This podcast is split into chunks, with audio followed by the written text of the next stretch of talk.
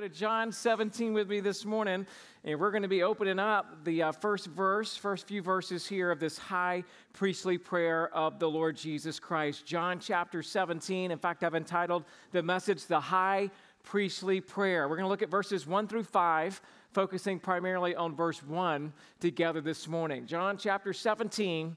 I'll read to you verses 1 through 5. It says, When Jesus had spoken these words, he lifted up his eyes to heaven and said, Father, the hour has come. Glorify your Son, that the Son may glorify you. Since you have given him authority over all flesh to give eternal life to all whom you have given him. And this is eternal life, that they know you, the only true God, and Jesus Christ, whom you have sent. I have glorified you on earth, having accomplished the work that you gave me to do. And now, Father, glorify me in your own presence with the glory I had with you before the world existed. Let's pray together. Father, we're so thankful for the opportunity to be in your word today. We thank you that every single verse is inspired and infallible, that it's relevant to our lives, that it's sufficient to solve our problems, that it encourages us to find our joy in the Lord Jesus Christ. And so I pray that today, as we embark on a study of the high priestly prayer of Jesus, that we would learn much so that we could pray in a better way, so that we could be encouraged in a deeper way, and so that we could be changed forever because of the truths that we learn in this time in your word. Bless it, I pray, in Jesus' name. Amen. Well, the high priestly prayer of Jesus Christ here in John 17 is the best prayer in the Bible. Now, that's just my opinion, but I'll try to prove it to you in the weeks to come. I think it's the most amazing prayer in the entire Bible because it's the prayer of Jesus. And Martin Luther said about it this is truly beyond measure a warm and hearty prayer. Jesus opens the depths of his heart, both in reference to us and to his Father, and he pours it all out. It sounds so honest, so simple, it is so deep, so rich, and so wide. No one can fathom it. Philip Melanchthon, a friend and disciple of Luther, when giving his last lecture before his death, said, quote, There is no voice which has ever been heard, either in heaven or on earth, more exalted, more holy, more faithful, more sublime than the prayer offered by the Son to God Himself. The Scottish reformer, John Knox, had John 17 read to him every day during the illness which took his life. He said, quote, the 17th chapter of the Gospel of John is without a doubt the most remarkable portion of the most remarkable book in the world.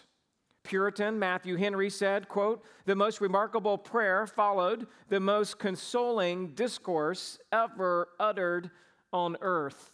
J.C. Ryle said about John 17, quote, the chapter we have now begun is the most remarkable in the whole Bible. It stands alone, and there is nothing like it. Well, obviously, if all these faithful, godly men are going to have such high praise on this chapter, John 17, we want to take a careful look at it beginning this morning. Now, the truth is this this is not Jesus' first prayer in the Bible, not by a long shot. Vocal prayer from Jesus to God was something that Jesus did regularly in the Gospels. In the very beginning of Jesus' public ministry, in Mark chapter 1, verse 35, it says, And rising very early in the morning, while it was still dark, he departed and went out to a desolate place, and there he prayed. Did you know that while he was being baptized, Jesus was engaged in prayer? Luke chapter 3, verse 21. Now, when all the people were baptized, and when Jesus also had been baptized and was praying, the heavens were opened and the Holy Spirit descended on him. On the eve of selecting the 12 apostles, Luke 6 12 gives another prayer of Jesus where it says he went out to the mountain to pray, and all night he continued in prayer to God. When Jesus was on the Mount of Transfiguration and pulled back the veil of his flesh so we could see his glory. It says in Luke 9 29, and as he was praying, the appearance of his face was altered, and his clothing became dazzling white. Jesus prayed an honest prayer in the Garden of Gethsemane.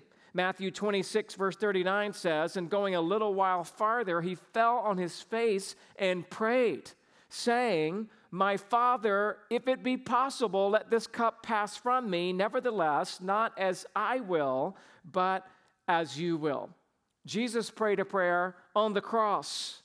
In Luke 23, verse 24, we read, And Jesus said, Father, forgive them, for they know not what they do. And it was while he was praying that Jesus breathed his last. Luke 23 46, then Jesus, calling out with a loud voice, said, Father, into your hands I commit my spirit. And having said this, he breathed his last. Now, all of these, in all of these prayers, we either don't know what Jesus prayed, some of the earlier ones, it says he went out to the mountain and he prayed all night, or while he was being baptized, he was engaged in prayer. In some of those references, we don't know what Jesus prayed. In all the other references that I just read to you, we just hear one line, maybe two sentences of what Jesus prayed. But we're going to examine in this prayer 26 verses of the prayer of Jesus Christ. If we didn't really know the content of his prayers and some of these other shorter references, certainly in these 26 verses, we're going to hear how he was overflowing with passionate, heartfelt, doctrinally sound, and earnest content that we'll find all here in this prayer. We're going to examine this high priestly prayer in three parts. Part one, verses one through five, is where Jesus prays for himself. In part two, which is verses 6 through 19, Jesus prays for his apostles. In part three, which is verses 20 to 26, we're going to see how Jesus prays for the church. So here we are, embarking on this encounter with the high priestly prayer. Today we'll just look at part of part one. In fact, we're just going to get to one verse this morning, John 17, 1, as we begin to see how it is that Jesus prayed for himself. Let's look at this first heading, if you will. Number one, the priority of Jesus' prayer. Your first blank, if you are taking notes, says that he was addressing God as Father. We see that there in verse 1. When Jesus had spoken these words, he lifted up his eyes to heaven and he said, Father, the hour has come. Glorify your Son, that the Son may glorify you. And so we see in the priority of Jesus' prayer, at the very beginning, as he starts to pray, he's addressing God as Father. Your next blank there, number one, three truths, or a couple of truths rather, I want to talk to you about addressing God as Father. Number one, using the word Father. Obviously, Jesus is using the word Father.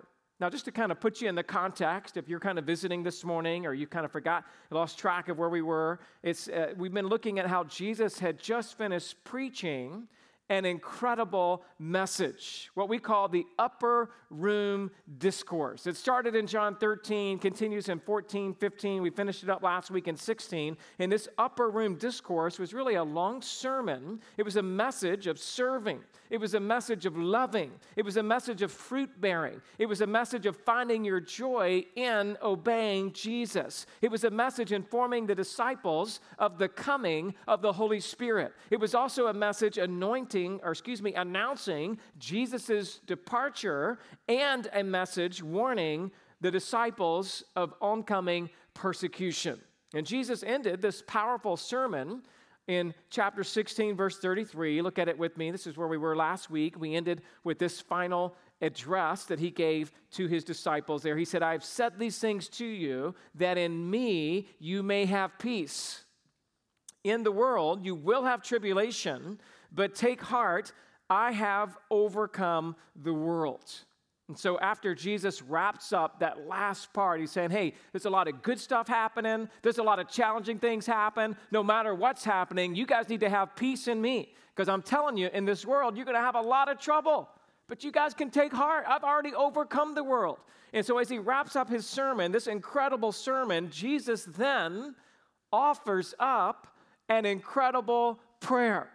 An incredible sermon ought to be followed with an incredible prayer. It has been well said that the best and the fullest sermon ever preached was followed by the best of prayers. Like any preacher, if you preach a powerful sermon, you might want to cap it off at the end by praying a powerful prayer. John Calvin said it this way, quote, Christ holds out an example to teachers, not only to employ themselves in sowing the word, but by mingling prayers with it to implore the assistance of God that his blessings may render their labor fruitful. You know what he's saying? He's saying, don't just preach the word, pray the word. Don't just preach the Bible, pray through Bible together with those that you preach to so that maybe they can put into practice what it is that they've been hearing. In other words, Jesus didn't just preach great sermons, he prayed great prayers. And I'm going to argue with you that John 17 is the greatest prayer ever prayed. So when Jesus had spoken these words, the words of the upper room discourse, he lifted his eyes to heaven. What position should we be in when we pray? Some people say when you pray, you ought to be on your knees. Some people say when you pray, you ought to lift your eyes to heaven. Some people would even say you ought to lift up holy hands in prayer. In this passage, Jesus prays with his eyes lifted up to heaven. And he's done this a couple of times. When Jesus fed the 5,000, Matthew 14, 19, it says, Jesus looked up into heaven and said a blessing. When Jesus raised Lazarus from the dead in John 11, 41, it tells us that Jesus lifted up his eyes and said, Father, I thank you that you have heard me. And so we see on a few occasions that Jesus would lift his eyes to heaven as he would pray.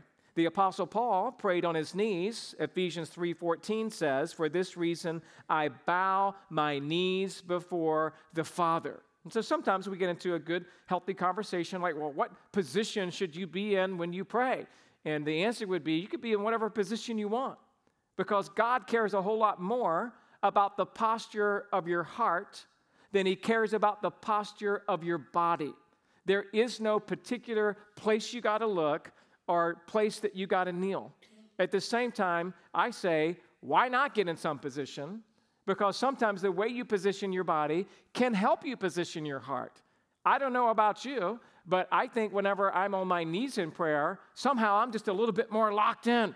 I'm a little bit more focused, and I don't get on my knees shamefully every day. I'm ashamed to admit I don't pray on my knees every day, but at the same time, you don't have to be on your knees. The point is, it's about your heart. And yet, I love the thought of how Jesus here is, uh, is looking up into heaven as if he's just having this dialogue, because he is, with his father. So he uses this word father. Notice again, verse 1, he lifted his eyes into heaven and he says, Father. We're talking about how that word father is used in prayer. In fact, he uses it five other times in this one chapter, chapter 17 alone. Look at verse 5. Jesus says, And now, Father. Look down at verse 11, where he says, Holy Father. Look at verse 21, where he says, Just as you, Father, are in me, and I in you. Look at verse 24 Father, I desire that they also, and again in verse 25, where he prays, O righteous Father. So that's a total of six times in this singular prayer of John 17 that Jesus addresses God as Father. And so we could ask the question why does Jesus address God in this way? I believe that it's, it's because they have this beautiful, intimate, father son relationship. And this is just a natural way that the son would pray to the father. This shows their intimacy, it shows Jesus' respect, it shows the closeness of their relationship. God was his father.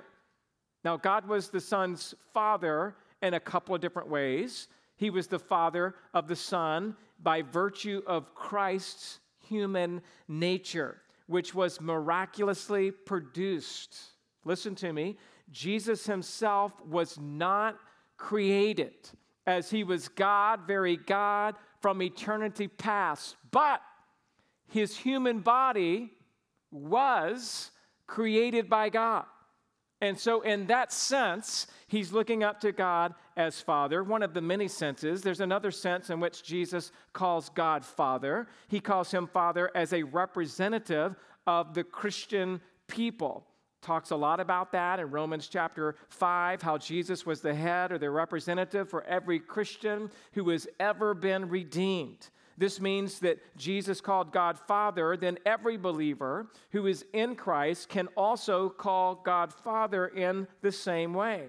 He's also using that word Father, I believe, to refer to what is that pre existing relationship which existed between the Father and the Son from all eternity.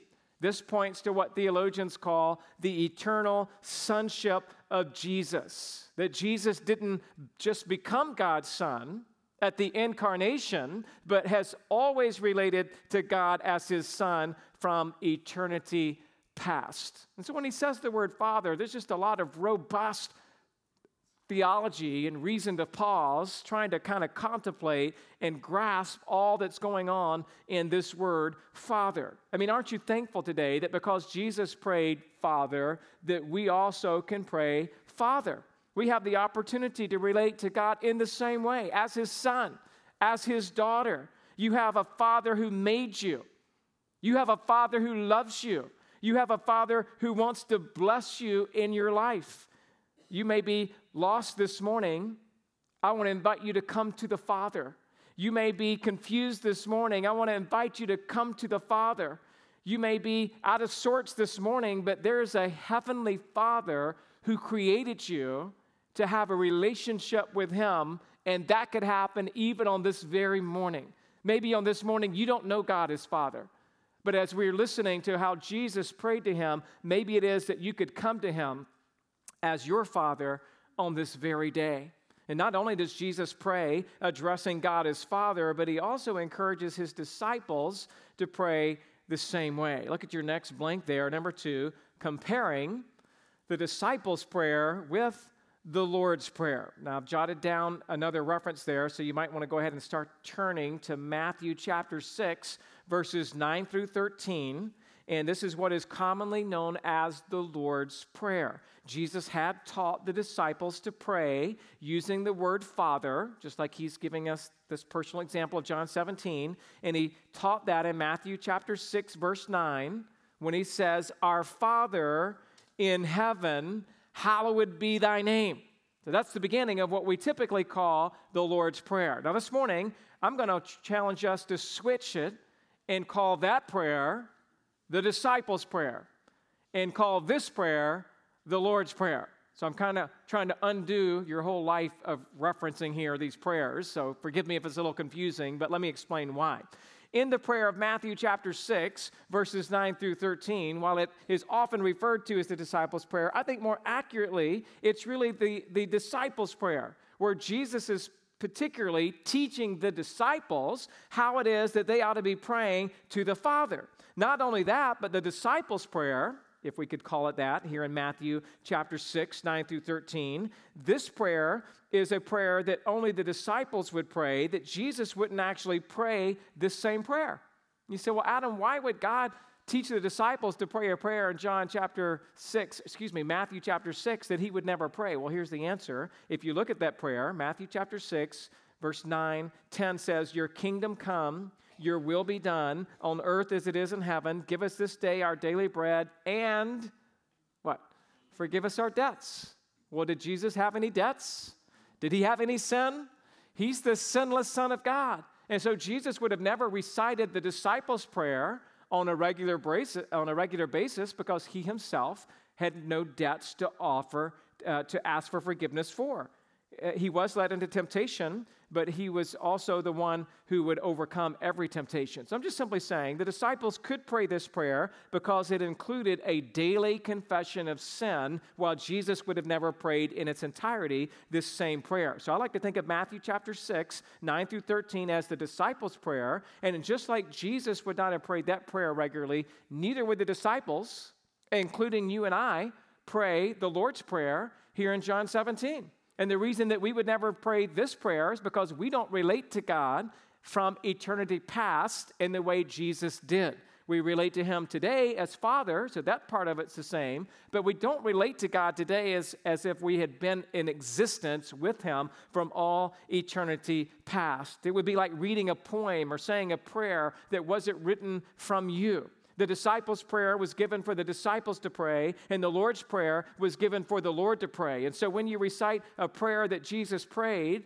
we recite a prayer that he taught us to pray from Matthew 6, not necessarily the prayer that we would recite would be the prayer of John 17. All right, that's just a little technicality. If you don't like it, that's fine. Just kick it to the curb, all right? I'm just pointing that out to you. But I would say this there are similarities between these two prayers, namely the fact that both prayers address God as Father.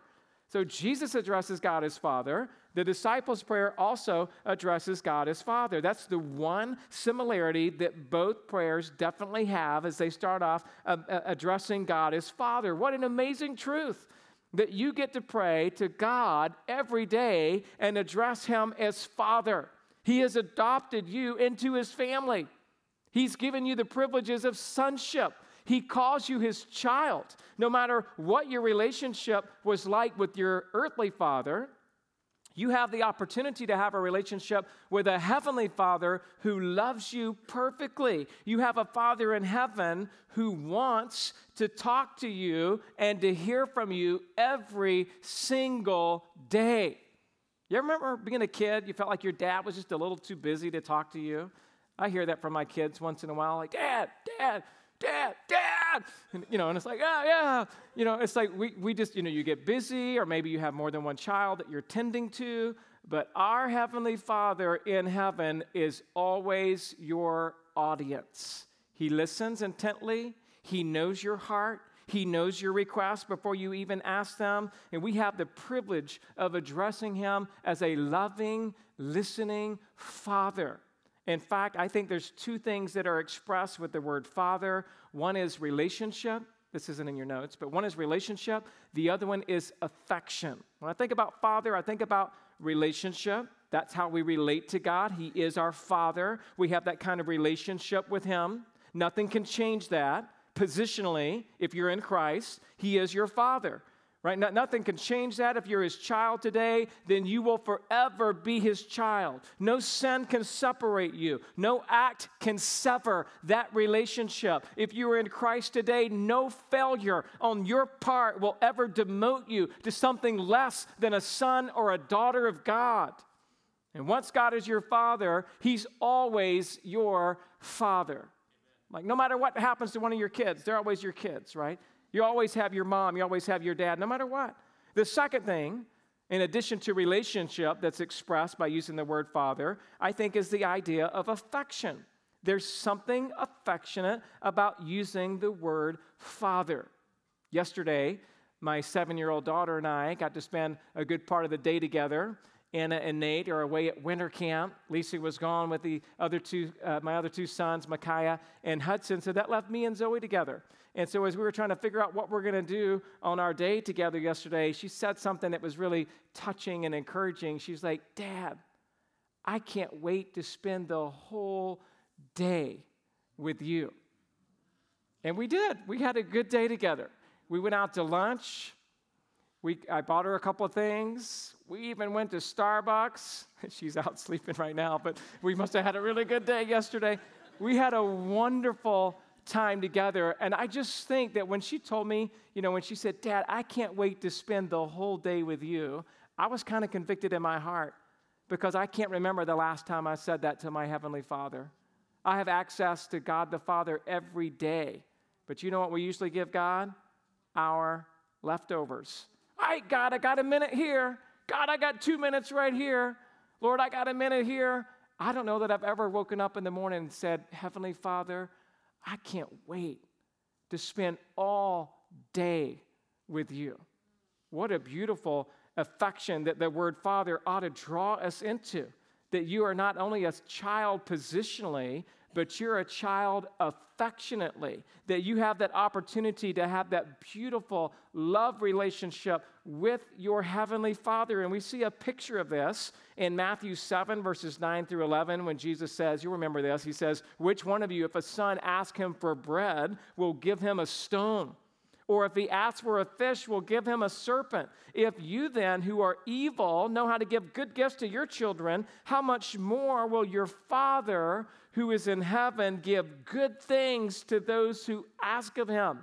You know what he's saying? He's like, hey, hey, Adam, you might have done a good job doing some nice things with your girl yesterday, but if you're going to do that and you're evil because you're not, you know, truly divine like God the Father is, how much more is he going to do that for us? A good and loving father who affectionately wants to lavish his blessings, his relationship, his spiritual strength and vigor to his children. God would never give us a stone instead of bread or a serpent instead of fish. We love God because not only do we have a relationship with him, we have an affectionate relationship with Him that cannot be denied, a bond that could never be broken, a love relation sealed, a love relationship that is sealed with Christ's blood. He calls us friends. We call him Father.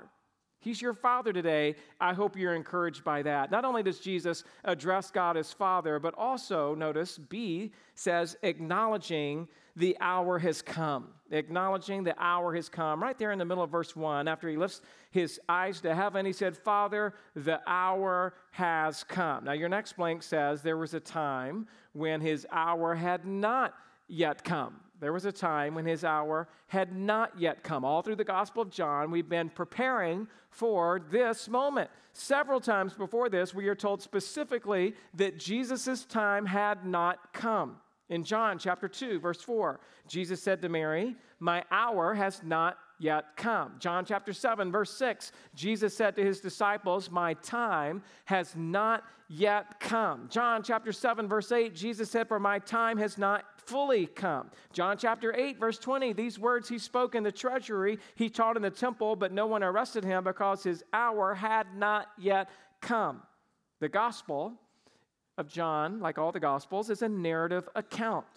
It, it, it kind of overviews for us throughout its, its, its writing the creation to the fall, the exodus to the conquering and dividing of the promised land, from the exile to the, the building of the temple, from the incarnation, is where the Gospels really zero in, from the, from the incarnation of Christ to this very moment. This very moment is what all of history has been waiting for. This very moment would change everything. This would be the moment of redemption.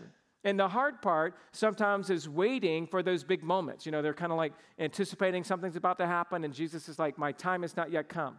My time has not yet come. And I'm saying that part of the hardest thing in life, I think, is waiting for that right timing when God is going to do whatever it is that God's going to do. And the hard part sometimes is waiting again for those moments to come. We spend most of our lives living the spans of time between major events. Most of our lives are not monumental events, but it's the moments that we spend in between those monumental events. You only graduate from high school once, you only get married ideally once. You know, that, that there's only a moment in time when you hear those words, you know, it's a boy, it's a girl at the birth of your child. Those are special moments that happen.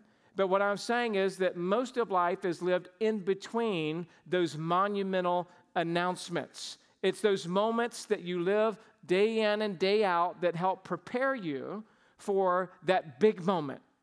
It's how you live those in between moments that prepare you for the moment when your whole life changes. And those in between moments are not inconsequential, they are necessary for life to unfold exactly the way God planned it to be. How are you living out those kinds of moments? I think Ephesians 5 15 and 16 remind us look carefully then how you walk, not as unwise but is wise, making the most of your time because the days are evil. Simply just saying every moment counts. Even when Jesus is saying, My time has not yet come, my time has not yet come, he's not saying this is insignificant. All, all I'm trying to say is that when our, when our time isn't come and when it's game time, either way, every moment is significant to God and we've got to get ready for it. And now we're getting ready for what Jesus is going to be sharing with us in this prayer and throughout the rest of the Gospel of John that his time has come. In fact, that's your next blank, number two, this hour. This is the hour that his time has come. There was a moment when it had not come, but now his hour has come. It's here. Just before the upper room discourse, look at John 12, 23. John 12, 23 is when Jesus announces it. So remember, this is in the Passion Week. This is now probably on the Thursday, moving in towards even uh, Friday, depending on a couple different views of how you track that week. But Jesus says this, John 12, 23, and Jesus answered them, The hour has come for the Son of Man to be glorified. And then leading into the Last Supper, we read in John 13, verse 1 now, before the feast of the Passover, when Jesus knew that his hour had come to depart out of this world to the Father, having loved his own who were in the world, he loved them to the end. All we're saying is this Jesus' time has now come. And you know what? God's timing is always perfect. He's not too early, and he never arrives too late. In the span of human history, this was the perfect time for God to send his son and for him to come into this world, and this was exactly the right time for him to now come to his death. According to the 70 weeks prophecy of Daniel, this was the exact right time when Jesus would come to the point of the end of his life. Not only did he come to the right timing at the end of his life, but he came to the right place. According to Zechariah chapter 12, he would offer up his life in Jerusalem. So Jesus came to accomplish what God had called him to do. And now we're getting down to the nitty gritty of his mission. It's game time, and Jesus is ready.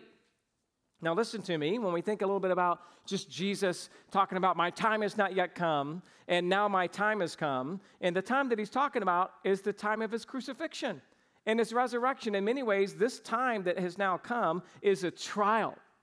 In many ways, for Jesus, it's a tough last night. I mean, he's going to sweat drops of blood in the Garden of Gethsemane. So, this timing that is coming doesn't necessarily mean that it's all a bed of roses. This is coming at a time when it's very difficult. Jesus is about to face the greatest trial of his life, but he knows this is the time. Have you ever felt like when you were in a trial, somehow it just didn't come at the right time? You know, something just happens in your life and you're like, oh, not this week, not today. And yet, in God's timing, whenever He brings that trial, that difficulty in your life, it's actually the perfect timing. There's no such thing as a trial that you experience happened in the wrong time. God decrees every single thing that happens in your life every day. He's been waiting for just that moment to introduce just that trial. Because in that very moment, your time has also come not only to face the trial, but to have the Spirit of God give you the ability to triumph in the midst of that trial. And really, that's exactly what we see here going on that in this trial, Jesus is going to show us his major triumph over the cross. And yet, that's just what happens, right? We never seem to think that trials come at a good time. I don't know about you guys, but there's something about our family. Whenever I travel, something always happens to Lisa or the kids when I seem to be out of town. I mean, I've been out of town where things have happened that have just been crazy. Like we've had a snake in our pool or I've been out of town, uh, out of town, and the power goes out. Everything gets kind of wonky in the house, or the engine light comes on in one of our vehicles, or I've had a kid go to the ER while I'm out of town on a camping trip. You know, get a call. Where have you been?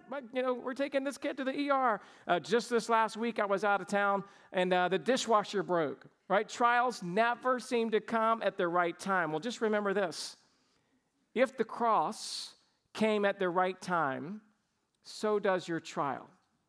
Whatever's happening in your life is the exact time that God's bringing it about. In fact, that's what we're told in 1 Peter chapter 4, verses 12 through 13. Beloved, do not be surprised at the fiery trial when it comes to test you, as though something strange were happening to you, but rejoice insofar as you share in Christ's sufferings, that you also may rejoice and be glad when his glory is revealed.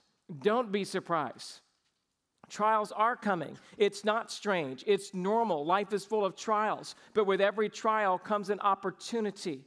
On the other side of the valley is the mountain. On the other side of the night is the sunrise. What doesn't kill you, as they say, will make you stronger. Christ suffered, so will you. But we can also rejoice and be glad because through this trial, God's glory is revealed. And so, as Jesus comes to the end of his life, and it is now time for him to fully live up to what he has been called to do, look at what the end of this verse is about. Let's move now to C in your outline asking to be glorified in order to glorify the Father. Now we're getting down to the very uh, ending of this first verse, and notice how profound it is what Jesus has already said Father, we see again relationship and affection. He's already said the time has come, and we know what Jesus means by that the cross and the resurrection. And then here's his specific prayer, the end of verse 1 glorify your Son, that the Son may glorify you. Oftentimes the question comes up is it all right for us to pray for ourselves? Is it okay for me to pray for myself? I can assuredly answer that question that the answer is yes. You should pray for yourself. I just told you the outline of this prayer is that in verses 1 through 5, Jesus prays for himself. In verses 6 through 19, he prays for the disciples. And then in 20 through 26, he prays for the church. Jesus does pray for himself. It is a good thing for you to pray for yourself. In fact, we see that again in verse 5 when he says, And Father, glorify me in your own presence, that, I, uh, that with the glory I had with you before the world existed. But that glorify me is a prayer for himself. Notice, however, that both in verse 1 and verse 5, when he says, Glorify me, it's not a selfish prayer. This is not a self focused prayer. This is a prayer that is, that is not focused on yourself at the absence of the glory of God, but rather it is completely focused on God's glory. No, no Jesus is not um, praying that he would be glorified separate from God in, in, in uh, juxtaposition to who God is, but rather that as he's glorified, that that very glorification of himself that he's praying for would glorify the Father. In fact, we could say it this way number one, how will the Father glorify the Son? Jesus is asking for it. We're asking, how is the Father going to do it? Because Jesus asked again, glorify me. So, how will the Father glorify the Son? Well, let's just first say the glory of God it's one of the overarching themes of the Bible. God was glorified in his creation. God was glorified in his people when they walked in obedience. The Westminster Catechism says that the chief end of man is to glorify God and enjoy him forever. God is glorified in all things. Romans 11:36 for from him and through him and to him are all things to him be glory forever. Isaiah chapter 42 verse 8 God says, I am the Lord, that is my name. My glory I give to no other, nor my praise to carved idols.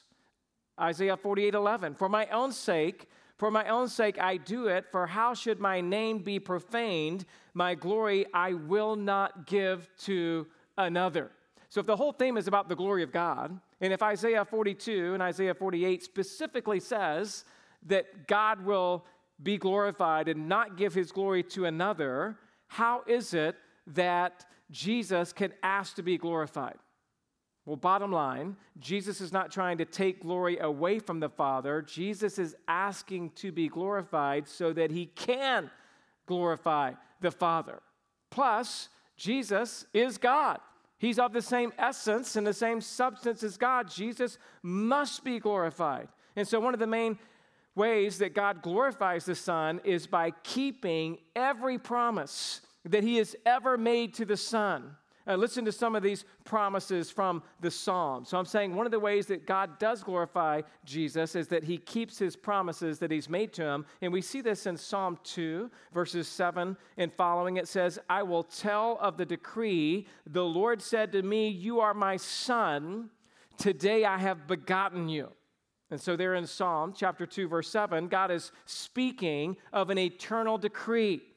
And here in Psalm 2, according to God's previously issued ordinance, Yahweh the Father says to Jesus, his son, You are my son. This is the only place in the Old Testament where the Father speaks to his son, the Davidic king. This is possibly the clearest place in the Old Testament where we see the relationship of the Trinity, a relationship decreed in eternity past, which is demonstrated in the incarnation. This passage in Psalm 2 expresses the privilege of the relationship between the Father and the Son. And so that's a beautiful promise that is fulfilled at the incarnation. So the way that the Father glorifies the Son is not only having him be incarnated, but having him have a kingdom that will never end. And we see again in Psalm 72 17, another way that the Father glorified the Son was by keeping this promise Psalm 72 17, may his name endure forever. His fame continue as long as the sun. May people be blessed in him. All nations call him blessed. And so, another way that the Father glorified the Son is he, if he's going to have a kingdom that endures forever, we know he doesn't stay dead in the grave. Not only is he going to be uh, incarnated, but he's going to be raised from the dead. His fame will continue as long as the sun. Did you know that Jesus is the most famous person who ever lived? There's nobody more famous than him. There's nobody, no human being, because he was fully God and fully man, who's been more eternal than him. His kingdom knows no end. And so God is keeping these promises that He's been making to the Son in Psalm 2, Psalm 72, and now look at Psalm 110. This is the most quoted psalm in the New Testament, by the way. Psalm 110, verse 1, most quoted psalm in the New Testament. It says, The Lord said, to my Lord, sit at my right hand until I make your enemies your footstool. It's another promise. The Lord said to my Lord. That first Lord is all caps to reference us to the idea of the Hebrew word Yahweh. The second Lord is the word Adonai, which is a reference to Jesus. And so when it says, The Lord said to my Lord, David is saying, Yahweh said to Jesus, Sit at my right hand until I make your enemies your footstool. That happens through the cross. All the enemies come after Jesus. He is crucified, part of God's plan. He's then raised from the dead. He then ascends to heaven in the throne room of God. And God says, All of your enemies, I'm now making a footstool under your feet because you have conquered them all. And so, as Jesus is praying, God, glorify me, I think that part of what he's thinking is all the promises that what God has made to him throughout the Old Testament are now about to become true. And so that, that's just one way of the, of the many ways that God glorifies the Son when, when Jesus says, Glorify me. And then we see how does the prayer end? Verse 1 it says, That the Son may glorify you. So the Greek scholars call this a hina clause. Do this for me so that in result I might do this for you. And so here's the idea how will the Son glorify the Father? How exactly does the Son glorify the Father, you ask? Well, Jesus glorifies the Father by his perfect obedience. The Father is glorified by Jesus' sacrifice. The Father is glorified by Jesus' crucifixion and his resurrection and the ascension, because all of this shows that the plan of the Father was perfect, that the power of the Father was unstoppable, that the provision of the Father was sufficient, that the purpose of the Father was completed. And all this points to how, when the Son is glorified, the Father is also glorified. That's what's happening. You know, if you, I, I told you, don't pray John 17, pray Matthew 6. But if you were to pray John 17, you could say something like, God, be glorified in me so that I might glorify you. God, shine your light on me so that I might shine whatever light and reflect that on your glory. Lord, bless me so that I can be a blessing. And the best way that you can be a blessing, I think, is by following here in the footsteps of Jesus, that you would obey every single thing that God has called you to do, that you would walk in humble obedience to Him, so that as God is pouring out his blessings on you, you're pointing it all back to the Father. When Jesus again says, Glorify me, think of him praying, Crucifixion, resurrection, ascension, let me return to possess the glory that I had with God before uh, the, the world was even created. This is how God is glorified in the Son. God has an obedient, loyal, faithful Son in Jesus. And Jesus glorifies his Father by fulfilling the mission for which the Father sent him. And so we need to also, one last takeaway, we need to focus our prayers on the glory of God. I mean, Jesus, as soon as he starts this prayer, is like, God, I just want you to be glorified. I wonder how many of our prayers have that similar theme to it. You know, usually we begin to get on our list of things that we really want and maybe really need, but does it always encompass the glory of God? Well, this is just the first little point of our prayer. Next week, we're going to look at the promise of Jesus' prayer, and then we're going to look, number three, at the point of Jesus' prayer. It was G. Campbell Morgan who said about John 17 the deepest passion of the heart of Jesus was not the saving of men, but the glory of God. And then the saving of men, because that is for the glory of God. One of the things that we'll be looking at in John 17 is that this prayer, verse 1, he's going to be praying, oh, God, I just want you to be glorified. Now, he will pray for the church, he will pray for his disciples.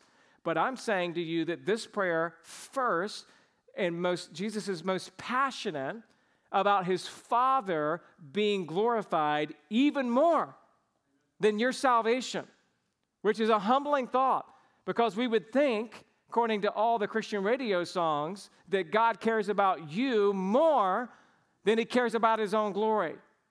But I'm here to tell you today that John 17 doesn't teach us that. John 17 tells us that Jesus cares most about the glory of his Father. Now, here's the good news the glory of the Father and your salvation are not opposed to each other. So, as he's praying for his Father to be glorified, he also prays that you would come into salvation and walk in obedience to the Word of God. I can't wait to unpack that kind of stuff with you as we continue throughout this prayer together. If you're here this morning and you don't know Christ, it's time for you to address God as Father. No longer the big guy upstairs, no longer a distant entity, no longer a higher being. I'm calling you today, if you're here in this service and you've never repented of your sins, and you've never been comfortable really addressing God as Father, it could be because you're not a child of God. On this day, if you would turn from your sin and confess it and repent of it and ask God to save you based on the beautiful gift of His Son, you could be saved today. Just call out to Him. Tell Him you're a big fat sinner. Tell Him you need salvation through Christ. Ask Him to come into your life and to change you. You could be born again this day, and for the rest of your life, you could reach out to Him as your Father. If you're here today and you are a Christian, do you value calling Him Father? Do you value what Jesus has been pointing us to even in this first verse? God, just be glorified in me so that I can glorify you. Would you even say something like this week, Father, I can't wait to spend my quiet time with you. I can't wait to spend these 5, 10, 20 minutes. I mean, we're with him all day. He's with us all day. There's omnipresence. We get that. But the idea is like, God, I just can't wait to spend more time with you. John 17, I'm telling you, it's an incredible prayer. Jesus prays for himself, Jesus prays for his disciples, and Jesus prays for you. Let's pray together. Father, thank you for the opportunity to just begin today. Psalm, I mean, uh, John 17. We're just so thankful, God, to, to be able to just bite off a little introduction to this incredible 26 verse prayer of the Lord Jesus Christ. And as we look at the eternality of this prayer, and as we look at the transcendence of this prayer, and as we look and think about the glory of Christ that existed from eternity past to eternity future, I just pray we would be amazed and I pray that on this day, God, as we've just had a little time in John 17, that you would already begin just to change the way we think about prayer, change the way we think about how we relate to you as our Father. God, we pray that we would learn much from Jesus' prayer. This Lord's Prayer would be so powerful, so encouraging, so filled with deep doctrinal truth that it would just cause us to worship you and to have thankful hearts that today we can call out to you as our Father. It's through Christ and by the Spirit we pray. In Jesus' name, amen.